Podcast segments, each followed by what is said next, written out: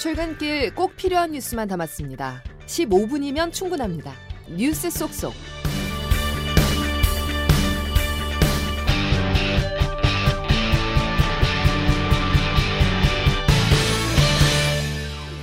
여러분 안녕하십니까? 일월 삼십일 화요일 씨비에스 아침 뉴스 김은영입니다.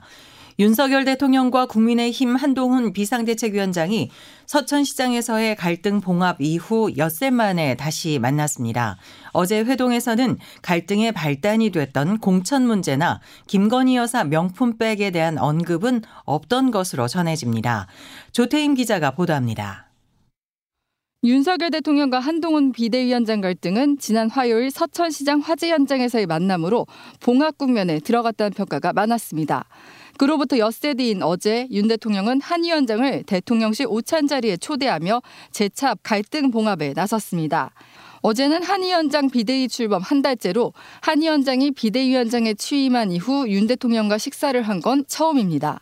오찬 자리에는 당에서는 한 위원장과 윤재호 원내대표가, 대통령실에서는 이관섭 비서실장, 한오섭 정무수석, 이도훈 홍보수석 등이 함께했습니다. 두 시간 삼십칠 분 동안 긴 회동을 가지면서 갈등의 발단이 됐던 김건희 여사 명품백 문제나 김경율 회계사 공천 문제 등에 대해서는 언급이 없던 것으로 전해집니다. 양측 모두 민감한 문제에 대해 얘기하지 않으면서 갈등을 더 이상 키우지 않겠다는 뜻으로 보입니다. 윤재호 원내대표는 주택 문제와 중대재해처벌법 확대 시행 등과 같은 민생 얘기에 집중했다고 설명했습니다. 체감할 수 있는 민생 개선을 위해 당정이 배가의 노력을 해야 한다고 당정 협력을 강조하셨습니다. 총선을 칠십여일밖에 남기지 않은 상황에서 당정이 민생 문제에 집중하며 원팀이라는 걸 강조하기 위한 자리로 읽혀집니다. 다만 일각에서는 김건희 여사 명품백과 관련한 입장차가 여전한 데다 공천 과정이 본격화할 경우 다시 갈등이 표면화할 수 있다는 우려도 나옵니다. 당장 윤희숙 전 의원의 중성동갑 출마를 놓고 이 지역에 출마를 준비 중인 권오현 전 대통령실 행정관이 허탈하다며 공개적으로 불만을 드러내기도 했습니다. 씨비에스 뉴스 조태임입니다. 더불어민주당은 국민의힘 한동훈 비상대책위원장 사퇴 요구와 관련해 윤석열 대통령과 대통령실 이관섭 비서실장을 오늘 경찰에 고발합니다. 민주당은 이관섭 비서실장이 한동훈 위원장을 만나 사퇴 요구를 전달한 것은 윤석열 대통령이 공천과 관련해 당무에 개입해 공직선거법 위반이라고 주장하고 있습니다. 윤석열 대통령이 오늘 이태원 참사 특별법에 대해 거부권을 행사할 것으로 예상됩니다. 최인수 기자입니다. 참사 현장에서 용산 대통령실까지 일 점 오 킬로미터 거리에서 이태원 참사 유가족들이 세 걸음을 걷고 무릎을 꿇은 뒤 온몸을 바닥에 대는 오체투지를 어제 벌였습니다. 이태원 참사 특별법 공포를 거듭 호소하고 나선 겁니다. 유가족협의회 이정민 운영위원장입니다. 우리가 가장 진실하게 원하고 바라는 것은 우리 아이들의 죽음에 한 채의 역도 남기지 않도록 원인과 이태원 참사 특별법을 안건으로 하는 국무회의는 오늘 오전 한덕수 국무총리 주재로 열립니다. 제이 요구권, 즉 거부권을 의결할 것으로 보이고 윤석열 대통령은 곧장 제거할 것으로 예상됩니다. 윤 대통령의 아홉 번째 거부권 행사입니다. 정부는 이어 유가족들에 대한 지원책을 발표할 것으로 알려졌습니다. 씨비에스 뉴스 최인수입니다. 총선을 앞두고 국민의힘이 본격적으로 인적쇄신 경쟁에 뛰어들면서 더불어민주당의 오팔육 운동권 세대를 겨냥한 출마 선언이 이어지고 있습니다.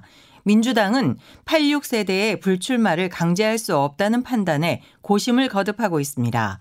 보도에 백담 기자입니다. 총선을 앞두고 수도권 공략에 나선 국민의힘은 야권 운동권 출신을 겨냥하고 나섰습니다.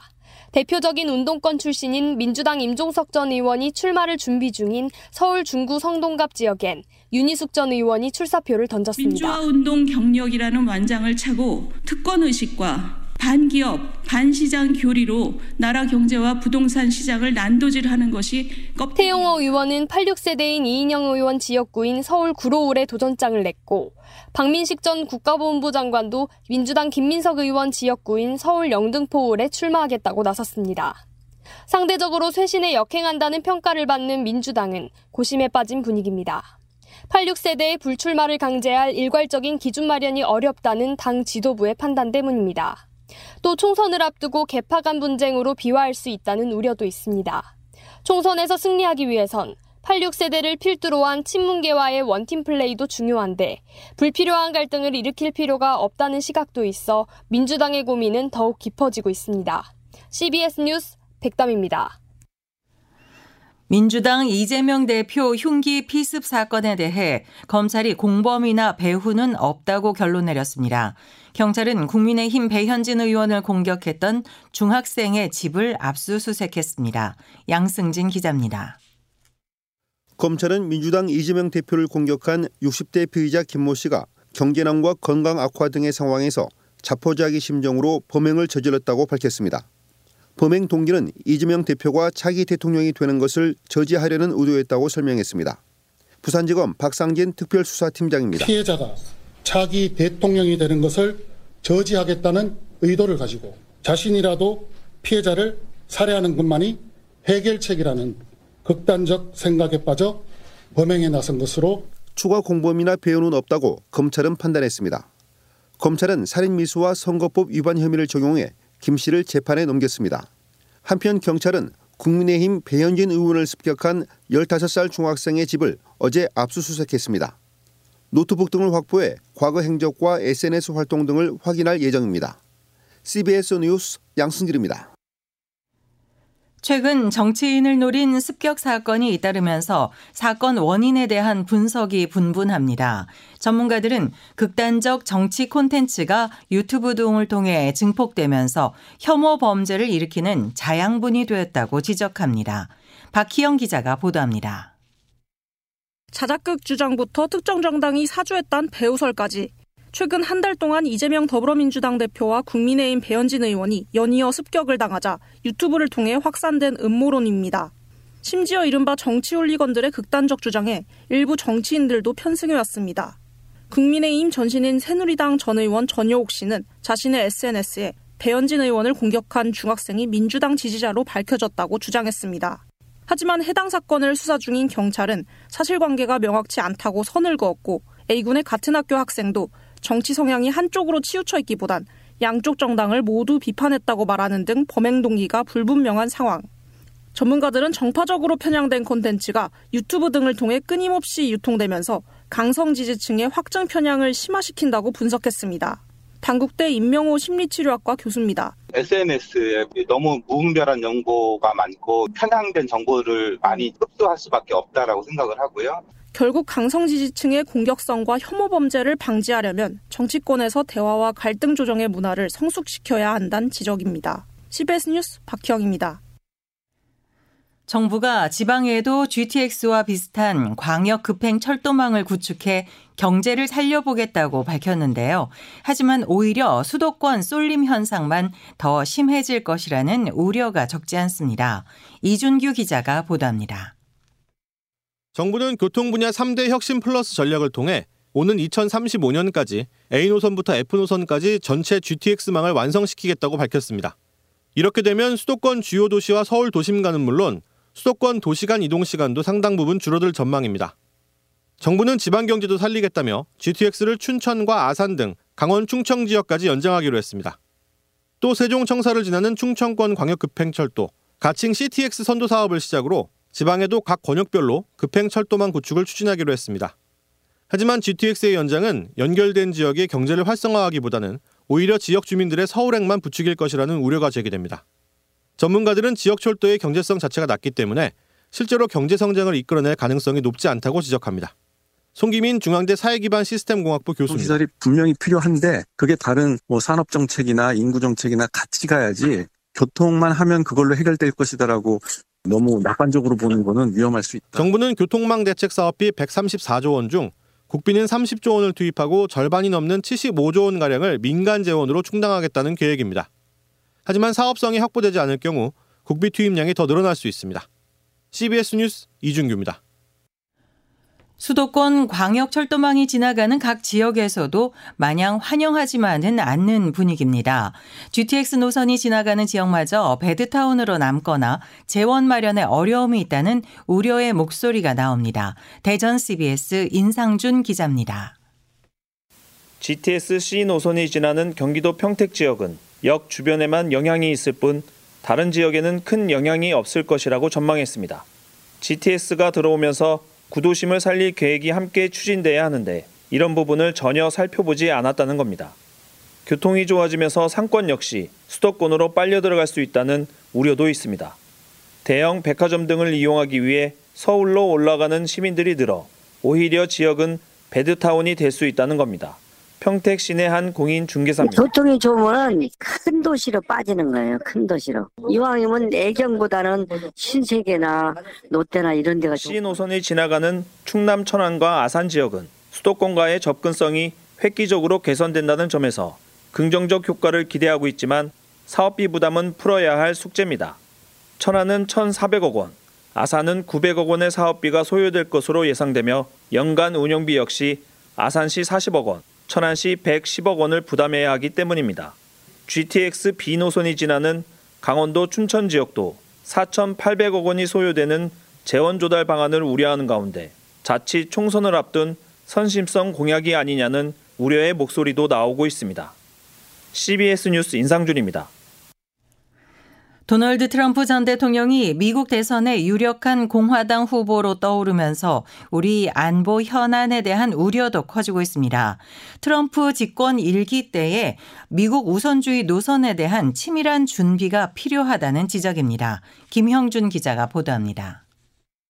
트럼프 행정부 일 기의 특징이자 비판점 중 하나는 동맹의 가치를 돈으로만 계산했다는 점입니다.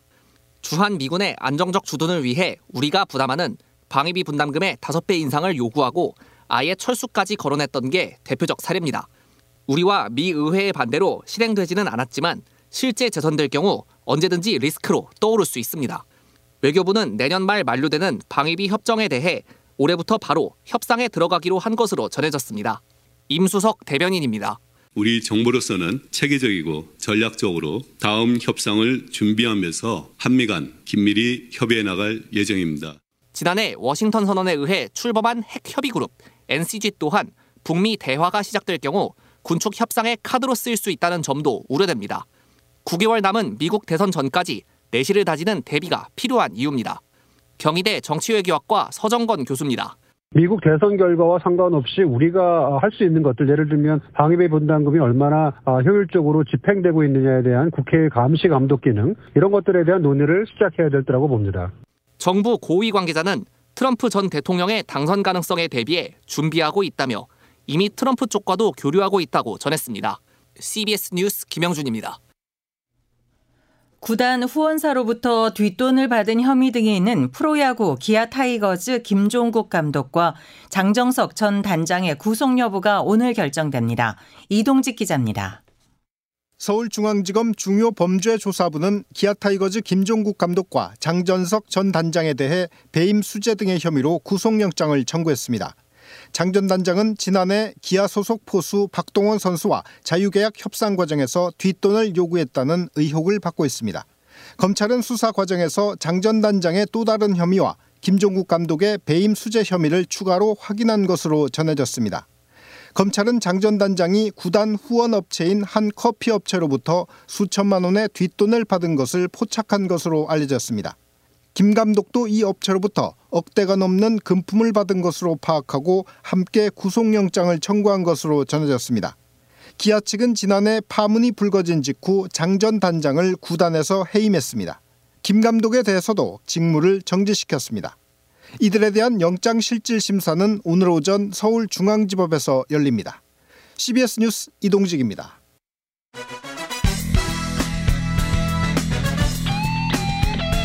출근길 십오 분 뉴스 브리핑. 씨비에스 아침 뉴스. 자세한 날씨를 김수진 기상리포터가 전해드립니다. 네, 추위가 주춤한 사이에 다시 미세먼지가 기승을 부리고 있습니다. 대기가 정체되면서 오늘도 중서부와 전북, 경북권을 중심으로 종일 초미세먼지 농도가 나쁨 수준을 나타내겠고요. 내일도 대부분 지역의 공기질이 계속 좋지 않을 것으로 보여서 당분간 보건용 마스크를 꼭 착용하시는 것이 좋겠습니다. 그 밖에는 오늘 아침 한파특보가 남아있는 강원 산지와 경북 북동 산지를 중심으로 여전히 영하 십 도 안팎의 강추위가 이어지고 있고, 그 밖에 대부분 지역에서는 어제와 비슷하거나 어제보다 좀 더 높은 기온으로 출발하고 있습니다. 오늘 한낮 기온도 서울, 원주 칠 도, 대전 팔 도, 광주, 부산 십일 도로 어제보다 또 평년보다 더 높아서 비교적 온화한 겨울 날씨가 이어지겠습니다. 다만 오늘은 전국이 대체로 맑다가 오후부터 차차 흐려지겠고, 오늘 오후에 제주를 시작으로 밤사이 그 밖에 충청과 남부 지역으로도 비나 눈이 점차 확대돼서 내리겠습니다. 그리고 이번 강수는 내일 오전부터 점차 그치겠지만 목요일 에도 강원 영동과 남부 제주를 중심으로 다시 비나 눈 소식이 있고요. 특히 강원 영동, 경북 북동 산지는 금요일까지 많은 눈이 내릴 가능성이 있습니다. 날씨였습니다. 씨비에스 아침 뉴스를 모두 마칩니다. 함께해 주셔서 감사합니다.